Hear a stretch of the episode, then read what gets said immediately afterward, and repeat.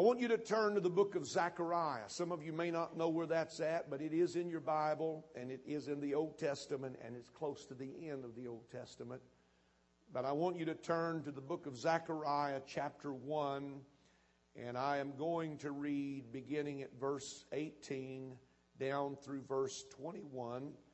And uh, we're going to take off from this particular text. I, I, I believe the Lord still speaks, and I believe He has uh, done so to my heart today. And so I'm just praying that you will open your heart and receive the word of the Lord.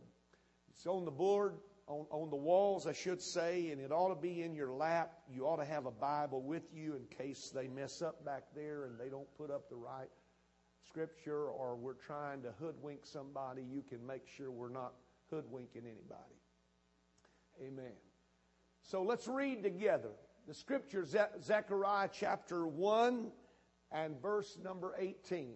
He said, Then lifted up mine eyes and saw, and behold, four horns. Four, everybody say four horns.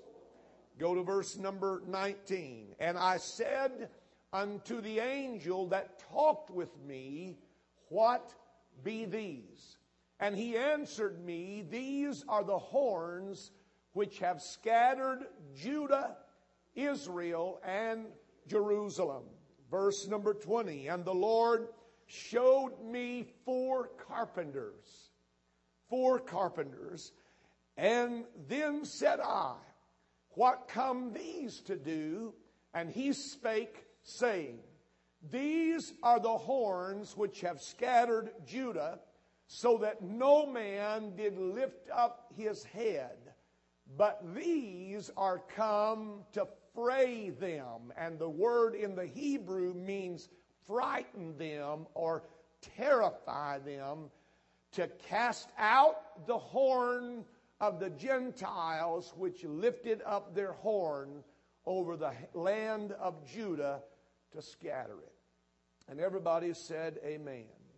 Peculiar passage of Scripture for a Wednesday night, but I want to speak to you for a little while. I'm going to use this subject four for four. Say that with me. Four for four.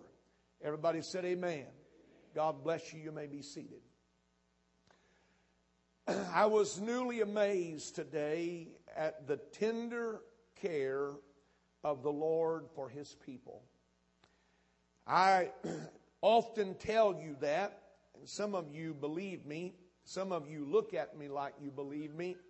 And some, I'm sure, wonder if what I am saying is true, but I am amazed today at the tender care that the Lord has for His people.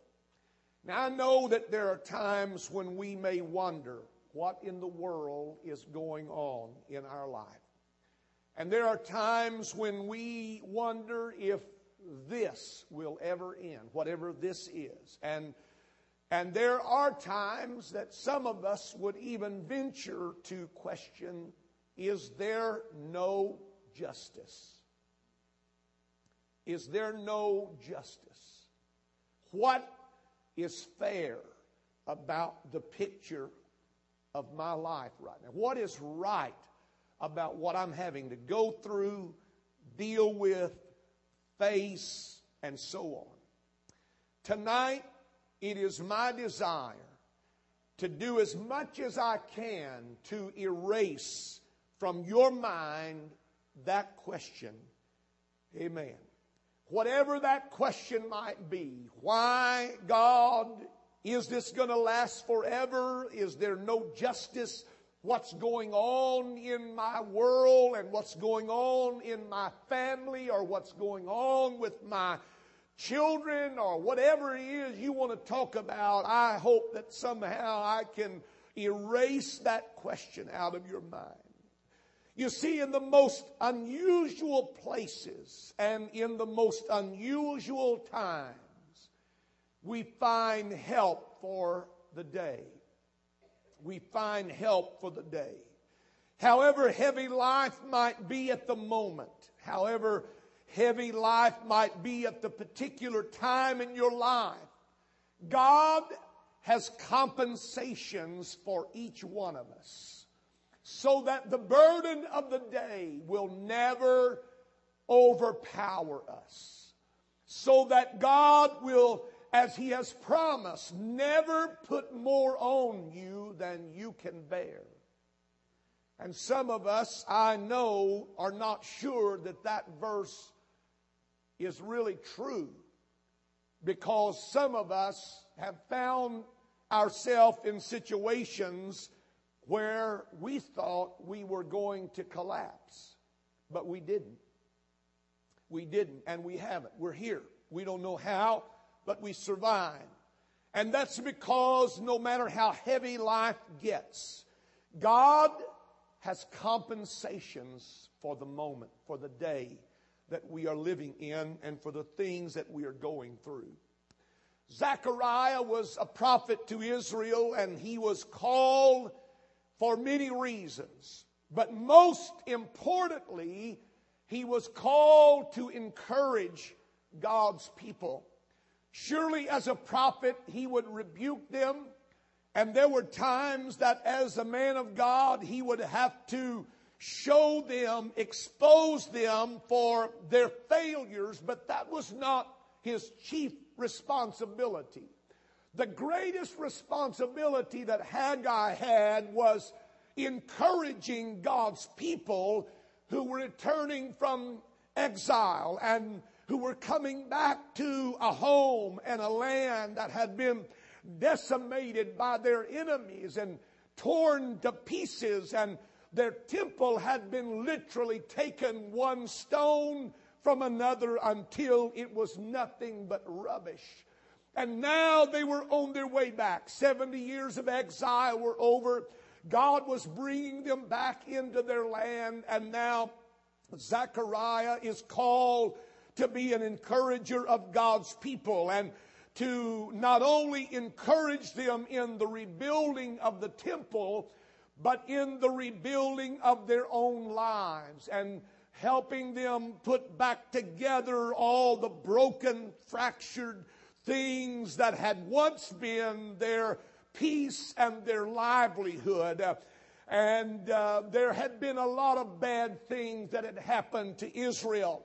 Zechariah was a contemporary of Haggai, and so when you read one, you almost seem as if you are reading the other. But both of them were called for the self same reason, and that was to encourage God's people. You know, as a pastor, I have a lot of responsibilities, and as a preacher, I have a lot of liberties, and it's very easy as a preacher to look at people and see what they're not doing and where they're falling short. And I could very easily take out a billy club tonight and beat all of us down to a pulp. But you know, that's not really my main responsibility. My main responsibility to this church is to somehow pick you up and lift your eyes up from where you are and make you see that life is not always as it appears. And so my job tonight is equivalent to what Zechariah was called to do. I have come to encourage God's people because there have been and there still are many hostile forces that are working against us and that work against God's people. And those things, those spirits, and I, you, you may not believe in the spirit world, but I've lived long enough to tell you that it really exists. And there really are invisible powers that are working to destroy everything that you and I represent. And there are spiritual powers that are moving tonight to tear down everything that is righteous and pure and holy and godly.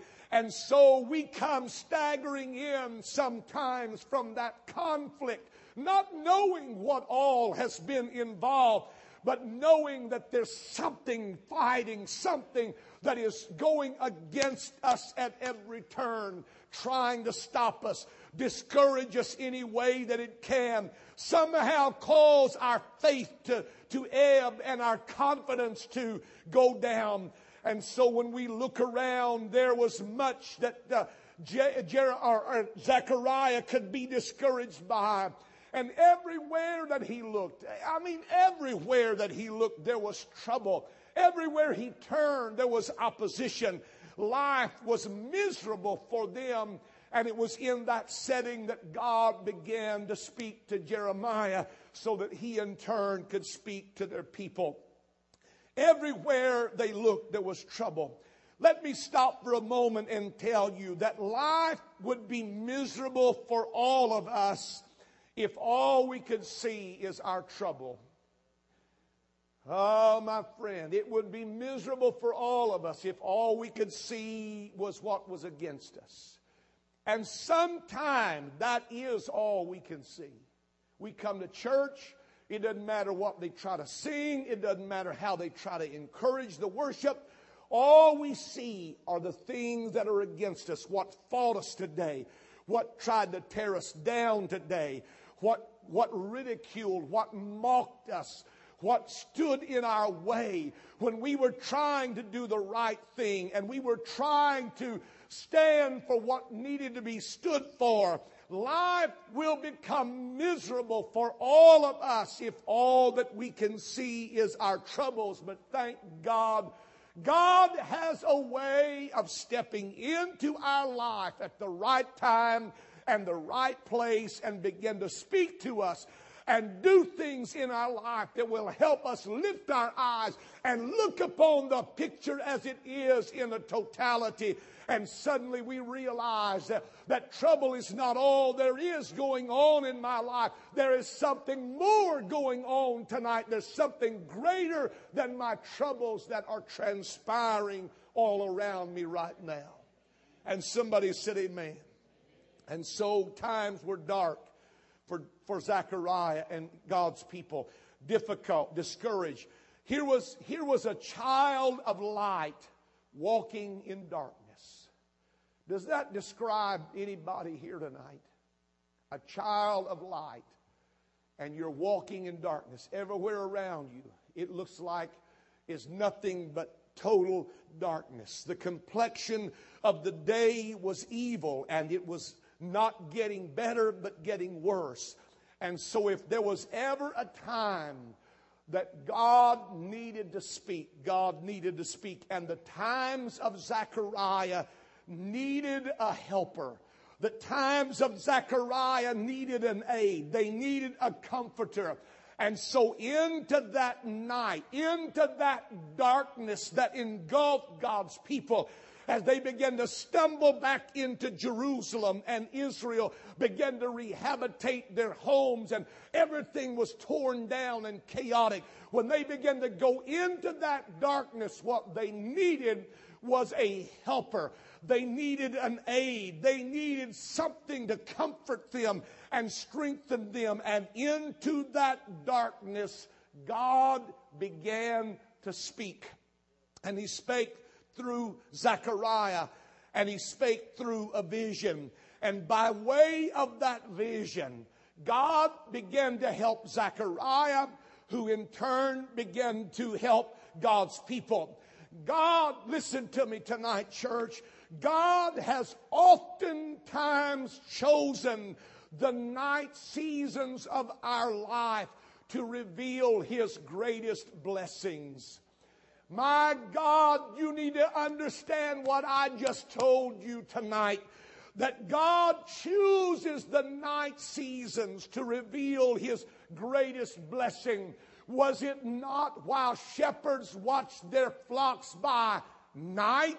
that the angel appeared and said, Go into Bethlehem, and you're going to find a babe wrapped in swaddling clothes, like Fear not, for great joy is come to God's people and to all people of the world. God spoke into darkness, and I've come to tell somebody tonight He's going to speak into your darkness before this service is over. And God is going to help you understand a little bit more of the picture than what you get right now. Amen. And so God gave a vision. Everybody say, God gave a vision. God gives Zechariah just what he needed at the right time. Isn't that just like God? Always on time, never late. He gives him a vision, a vision in which God was able to speak to him. And he spoke to him very clearly and very specifically through these visions. Now, the purpose of the visions are manyfold, but the one in particular that I read to you tonight, the purpose of that vision, I believe, was to encourage God's people and to help them renew their hope and begin to rebuild their lives. And not only that, I believe the reason God gave Zechariah the vision of these four horns and four carpenters was so that they could revive their faith and reconnect their faith to God and make them realize that they were not alone. Somebody say that with me. I am not alone. I don't care what it may seem like. I don't care what you may feel like. God's word is going to prove to you tonight that you and I are not alone no matter what we're going through. And so God began to speak to him through a vision to rebuild their hope and to reconnect their faith and revive their sagging spirits and put confidence back in their lives so that they would have purpose in what they were doing and meaning. And he caused the prophet to see and understand what was happening to them. That, that, that's very important that you get that tonight. That God caused Zechariah to see and to understand what was happening to his people to help him understand what they were up against, to help him understand what they were going through. He showed him a vision. He saw four horns. He saw what those four horns were doing. And then he saw four carpenters. And what those carpenters had come to do was to undo what the four horns had done and that was destroy and scatter and mutilate and divide. And so God began to show Zechariah what was going on and the darkness that was around him. All that was happening, God began to make it plain and help him understand. Listen to me tonight, church. The darkness that is around your life or mine tonight is only dreadful if we are deprived of a vision if we do not see what God is doing and our eyes are darkened that we cannot understand, then darkness truly is overwhelming. But you hear me tonight and understand me clearly. I don't care how dark it gets. It can be dark as a thousand midnights, but I'm here to tell somebody that God is right there in the midst. His hand is right there in the midst of what is going on in your life. You and I are not alone in our battles.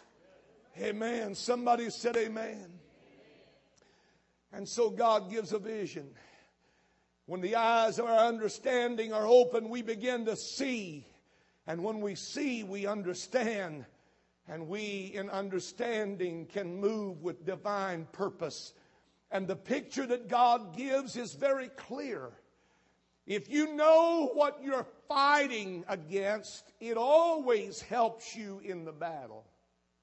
It's when you don't know what you're fighting against that just frustrates and annoys you and drives you to insanity.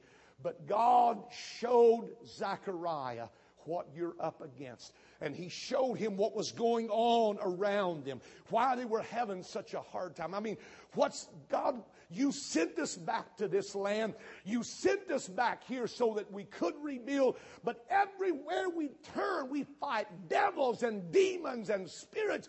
Every time we get people lifted up, something knocks them down, and we preach to them on Sunday and they come dragging back in on Wednesday, and we get them up on Wednesday and they come dragging in. God, what in the world is going on with your people? God began to show him what was going on, what they were fighting. He showed him four horns and four carpenters. God showed him that there are two types of spirits working one a destroyer and one a builder. One a destroyer and one a builder. And so there is even in our lives right now. There are two kind of spirits that are working in all of our lives. Our families, our children, our jobs. There is the spirit that destroys and there is the spirit that builds.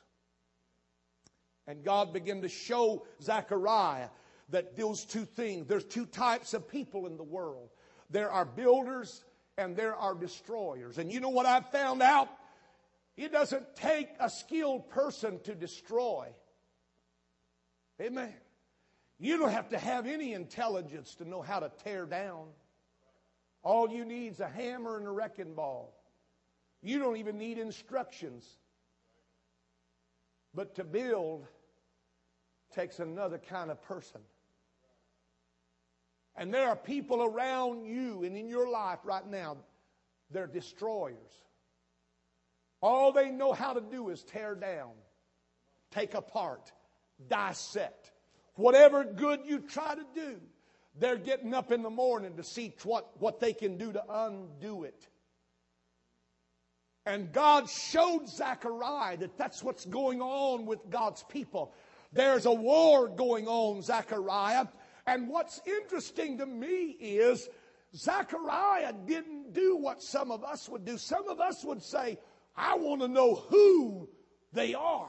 I want to know who those four horns are. I want to know who, what, I, I, who, who, are they? What, what, what, are they? The Persians? Are they the Syrians? And I read all the, the, the, the, the Bible scholars and what they said, and you know what? That's, that might be important, but that's not the question that Zechariah asked. He didn't say, Who is this? He said, What is this? Because it doesn't really matter who is fighting you. What you need to know is what is fighting you. And what is fighting you and what is fighting our church is a destroying spirit. It is a spirit that tears down. It is the spirit that divides. It is a spirit that scatters. It does not know how to bring together. It does not know how to unify. It doesn't have the ability to bring us to where we need to be. The only thing it knows to do is tear down and destroy. And so God shows him the source of their trouble. The strong antagonistic forces, the beastly destructive agents, he called them horns. Horns that tear and horns that rip indiscriminately, no care who they hurt. I'm going to preach a, a, message here pretty soon. And, and the, the whole crux of the message has to do with the dividing of the baby that Solomon had to deal with early on in his role as the king over Israel. And the simple fact was that there was one spirit in that story that didn't care who was torn down. They didn't care that a baby was going to be destroyed. They didn't care that a baby was going to be divided. The only thing that mother wanted was selfishness. She wanted that baby for herself, although she had destroyed her own baby. And there are spirits that get in churches sometime that that's all they know how to do is tear apart and shred and defile and suffocate everything that's good. But if love can ever speak, love's going to spare the baby. Love's going to say, oh no, it may be mine, but I'd rather it live than die. I'm willing to sacrifice my selfishness. You know what's wrong with our world right now? Our world is eat up with selfishness. It's destroying marriages. It's destroying jobs. It's destroying our country. Selfishness, self centeredness. It's all about me. I don't care how it goes with you. I don't care how it is with your family as long as I get what I want. And that is destroying us. And we're willing to sacrifice the baby. We're willing to sacrifice the country. We're willing to sacrifice our way of life just so we can get what we want. There needs to be a spirit of love that recaptures the church of the living God. And somebody rises up and said, Oh no, not in my house. Not in my house. The baby is going to live in my house. Hallelujah. The horns represented that destructive, dashing down the strongest. They worked to scatter horns that wreak havoc. They were mischievous, malignant spirits and personalities, and they represented the hostile forces ravaging and oppressing God's people. And Zechariah in his vision, God showed him they were scattering. Everybody say scattering. Scattering. Not only that, they had completely discouraged God's people to the place that their heads were hanging down. And the process of the struggle had snatched hope out of the heart of God's people. Do you know one of the most difficult things for a preacher to ever do is restore hope to people who have had their hope snatched away from them. That circumstances in life, a broken family, a broken marriage, kids that are that are just completely out of control, a job situation where they're cheated or they're somebody promoted over them and they deserve it, but they get pushed aside and they're mistreated, maltreated. The hardest thing as a preacher to do is to get some of us to believe again, and some of us to trust again, and some of us to open ourselves to God and say, Yes. You know what's wrong with so many backsliders? They have forgotten how to trust God, and that's what they struggle with the most because in the back of their mind, they're afraid they're going to fall back in that same old way of life. And so they've forgotten how to trust God. And my job here tonight is to try to wake hope up in your life and say, you know what? God has something He wants to say to you and your family. It doesn't matter that there are four horns against you. There's something else that is for you. And what is for you is greater than what is against you. And whatever that hellish spirit might be, it cannot tear down what God has purposed to live. Amen. Amen. And so it was the tactic. He's never changed. He's still doing that. He comes and he surrounds us. The fact that they were fighting spirits was bad enough, but Zacharias said he saw four of them. Four was the number of the corners of the earth. And in, in, in, in biblical typology, it represented all corners. So not only is Zechariah and God's people fighting these spirits, but they're fighting them from everywhere, every corner. Everywhere they turn, every, every time they turn around, they get blindsided by something else. They get hit by this. They turn and they get hit by that. Every morning they wake up, it's something new. That it just comes from everywhere, all sides, every quarter. They are surrounded and they are being assaulted. Foes that are sworn to resist their attempt to renew and rebuild their lives. And wherever they turned, somebody say, wherever. Wherever they turned, there were foes. Wherever they turned, there were trouble. Am I talking to anybody here tonight? That everywhere you turn, it's just another problem. You wake up in the morning and it's, an, it's this problem. And you go to work and it's that problem. And you go to lunch and it's that problem. And then you come home and it's that problem. And you go to bed and it's that problem. And then you start over the next day. Everywhere you turn. You know what? That four sided attack is nothing new. Go read the book of Job. Job was hit by that four sided attack.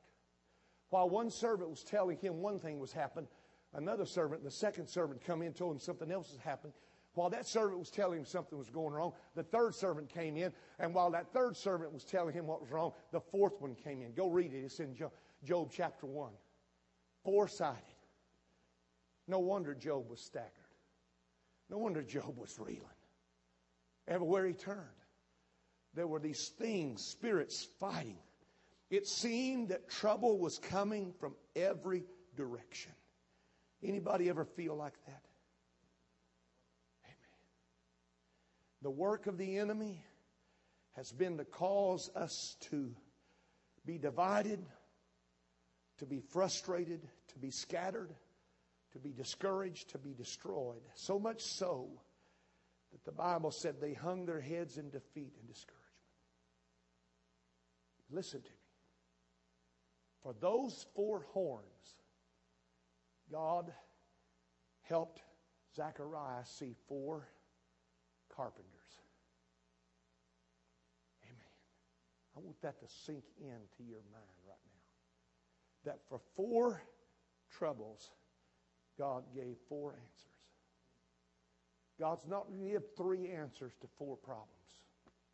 He's not going to give two answers to four problems. He's never going to let your problems outweigh His answers. He's never going to let what you're going through trump what He's got to do for you and give to you. Do you understand that tonight? And so God helps Zechariah to move through this vision, and now he sees four, four carpenters. The Hebrew said four blacksmiths, four smiths who were skilled in the building and rebuilding of things. And the Bible said, if you can put that verse back up there, the Bible said that the work of these carpenters was to undo what had been done by those four horns or those spirits that had attacked from every corner. Those four carpenters had been sent to undo what the enemy had perpetrated from the beginning. Do you understand me tonight when I tell you that whatever the devil has planned, God has counterplanned, and he hasn't halfway done it. He hasn't a third of the way done it. He hasn't a fourth of the way done it. He said, I'm going to do it point for. Four for four. Four against you, four for you. And the great thing is that the four for you are greater than the four that are against you. Because the four that are for you are going to undo the four that have been against you. So, do you get the picture now? I'm taking a long time to draw a picture. Four for four. So, what are the lessons that God gave me to give to you tonight? Number one, don't be dismayed when the days of your life are dark and you see nothing clearly. Don't be troubled or discouraged when things seem to go against you because the tide is going to turn. Because God's going to turn the tide.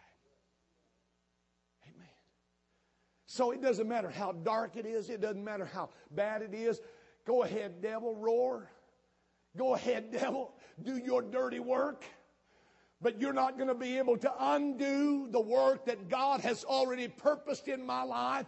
And however evil your intent is, God's grace is greater than your evil, and God's grace is greater than those things that you have planned against me. Don't be discouraged because God has a remedy for every evil that is against you. Do you understand me tonight? Every evil that is against you right now, God has a remedy for. Number two, we as God's people are not exempt from trouble. Now, I don't know where that ever got started, but some people are of the opinion that if you have trouble, there must be something wrong with you. You've made God mad. You didn't fast long enough, or you didn't read your Bible long enough, or you didn't pray long enough. But the truth is, God's people are not exempt from trouble. Number three, we live in the midst of trouble. Listen, folks, we don't have to go looking for trouble. Trouble comes looking for us. You don't have to go pick a fight. You just hang around in life long enough, and life will pick a fight with you. You don't have to be a bad person. You don't have to be evil and wicked for those. You just have to live. And if you live this life for the purpose of doing the will of God, you are going to be in the midst of trouble. What did he say? He said, I saw four horns. That means they were all around us, everywhere I turn, every corner, all around us. Don't have, you, you, don't have to be a, a rocket scientist to figure out that there are some things that are going to come. Godly are going to suffer persecution. Isn't that what your Bible said? Some of you don't know. It really does say that. You hadn't read it long enough. You need to go back and read. The godly shall suffer persecution. Number four, though there will ever be a conflict in this life between the enemy of God and his church, listen to me, there will never be defeat for his church. Never. Absolutely never. Though an host should encamp against me, in this will I be confident. The Lord is my light and my salvation. Whom shall I fear? The Lord is the strength of my life. Of whom shall I be afraid? When the enemy come in on me like a flood, the Spirit of the Lord lifted up a standard against him. I've come to tell somebody here tonight that you may live in the midst of conflict, but God is going to make sure that you win. God's going to make sure you overcome. God's going to make sure you get through it and make it all the way to the other side. Some of you ought to be shouting just because of that tonight. Amen. Number five, I know you're waiting for the next point. Number five, we can only account for our survival so far by the fact that God has been in the midst of it all. If it had not been for the Lord on our side, Lamentation said, the enemy would have swallowed us up. That's a big if. If it had not been. Sometimes you and I feel so weak and vulnerable, and we feel overwhelmed by the attacks from all quarters, but whatever the num listen to me right now. Whatever the number of your foes, God is going to make sure you have an equal number of friends. And your friends are going to help you overcome your foes.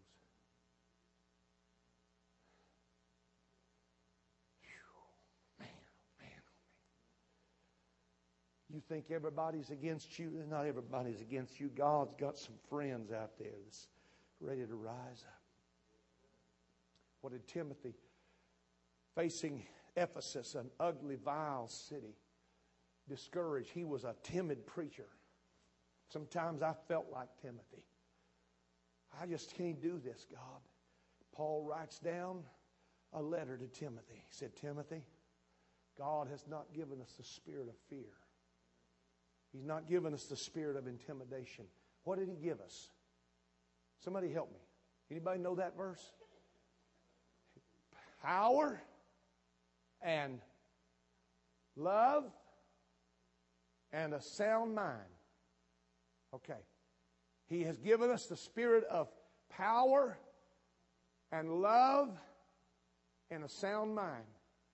And then if you go to the next verse, he talks about one more issue promise. So you have power, you have the love of God, you have the peace of God, you have the promises of God. How many of that did I miscount? Love, power, peace, promise. You know what God was trying to tell Timothy? Timothy, what God has put in you is greater than what is in Ephesus that is against you. You know what I need to tell somebody here tonight? As ugly as some of the spiritual battles have been that we have fought in this church, even this year, I'm telling you, declaring to you prophetically right now from the Word of God that not one of those spirits are going to prevail because greater is He that is in me than He that is in the world. And God's promises are yea and amen. He cannot lie. He will not lie. So, however many foes you have, God's going to make sure you have that number of friends. Number six, God has resources by which He can restrain the assault of the wicked. Though the enemy comes in like a flood, the Spirit of the Lord will lift up a standard. God will bring into action powers that can turn the tide. You and I are not defenseless. Powers sufficient to discomfit the enemy, however strong they may be. And you know what? God can do it without you lifting a finger. When Israel faced the army of the Assyrians, and they didn't know what they were going to do, all the, all the, the king did was take the accusations before the Lord and say, God, I want you to hear what the enemy's saying about your people. God said, Don't worry about it. You just go back, you get your praisers out,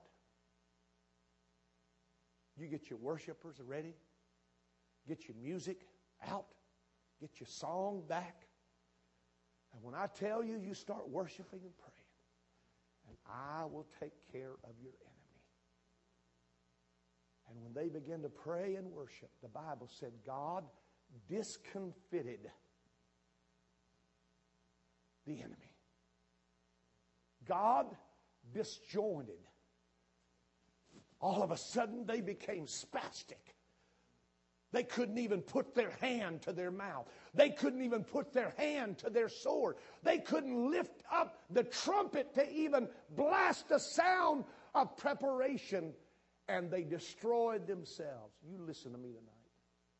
There are some spirits that we have been fighting for a long time that if you'll hold your peace, God's going to fight that battle and He's going to silence that voice forever. Amen. Amen. Praise God. Somebody say, He loves me. He loves me enough to give me four for four. Number seven, all evil meets its match when God shows up. And you know what? God is going to show up. I don't know when. Sometimes I'm wondering, God, you know what? God moves sometimes, and I'm thinking, you know what, God, it's too late. You should have done that two weeks ago. But the truth is, God moved right on time. He moved when we needed it. Number eight, whatever, whenever bad influences are against you, God has equal help to secure you. He counterbalances evil with good. That is your divine, divine defense. Number nine, listen to me. What God showed Zechariah and what this preacher has come to help some of you understand is that the truth is that your mercies outweigh your miseries. That no amount of scattering can stop the building. No amount of device. You know what? That needs to come as a revelation because some of us have let some of our enemies get the best of us and they've let they've gotten the upper hand on us. And we're just like, we can't do it. Our church is stymied. We're not going to grow. We're not. Gonna... You know what? There's nothing that the enemy can do that can stop the work of God if you understand that God has four for four, that He is going to counteract, that He's got a remedy, and there's a defined defense, and no amount of scattering that the enemy can do can stop the building that God has set in motion. And what is it for you? What is it? What is for you greater uh, than to understand that greater is He that is in me than He that is in the world? Number 10, and I'm closing. Stand with me. This is the 10th, this is the thing that God showed Zechariah. Really, the crux of the whole thing is that you have to have faith in God because that faith in God is going to see you through.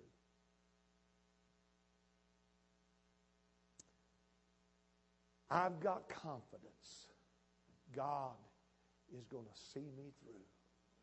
No matter no matter what the devil may do, no matter what people may do, no matter what circumstances may do, God is going to see me through. And folks, listen to me.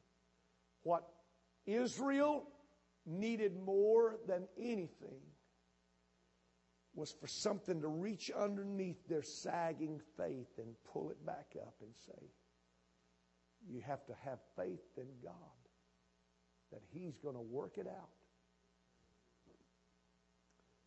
Amen.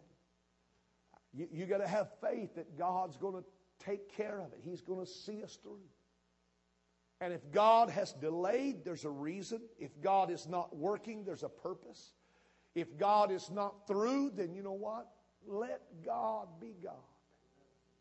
And me a worshiper. Amen. I don't I, I wish I knew the words to that song. I've got confidence. Is that an Edwin Hawkins song? God's going to see me through. No matter what. What?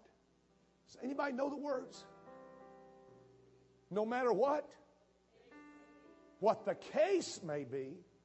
You mean that? No matter what the case may be, I know He's going to fix it for me. Thank God for the media. I've got confidence. God is going to see me through. Some of you need to take hold of that right now and say, Thank you, God. Thank you for stepping into my darkness and speaking to me and helping me see what all of this means. What I, I've been a little confused and I've been a little worried. But tonight, I have confidence. God is going to see me through. God is going to see me through. No matter what the case may be, I know He's going to fix it for me. Because I have confidence God is going to see me through. Somebody ought to lift up your hands right now and just say, God, I believe you. I believe you, Lord. I believe you, Lord. I trust you. Oh, God, I know that you are able. I know that you are able. I know that you are able. I know, God. There are divine compensations. There are divine works going on right now, God. Help me to understand that. Help me to believe that, Lord. Help me to live that. Help me, God, to live that, that you're going to see me through. No matter, no matter, no matter, no matter, no matter, no matter what the case may be. I know He's going to fix it for me because I've got confidence. God is going to see me through. Hallelujah. Yes. Come on, bring your troubles. Bring them on with you tonight if you need to, but bring them to the altar. When you bring them, realize that if there's four troubles, there's four promises. And if there's ten troubles, there's ten promises. Whatever, whatever the enemy, whatever he's designed against you, God's counter design is greater. Come on. Come on. Come on tonight. Oh, yes, God's going to see me through. You, you know what? I'm not going down. I'm going over. I, I'm not giving up. I'm going up. Oh, yes, God. Yes, God. Yes, God. Yes, God. Yes, God.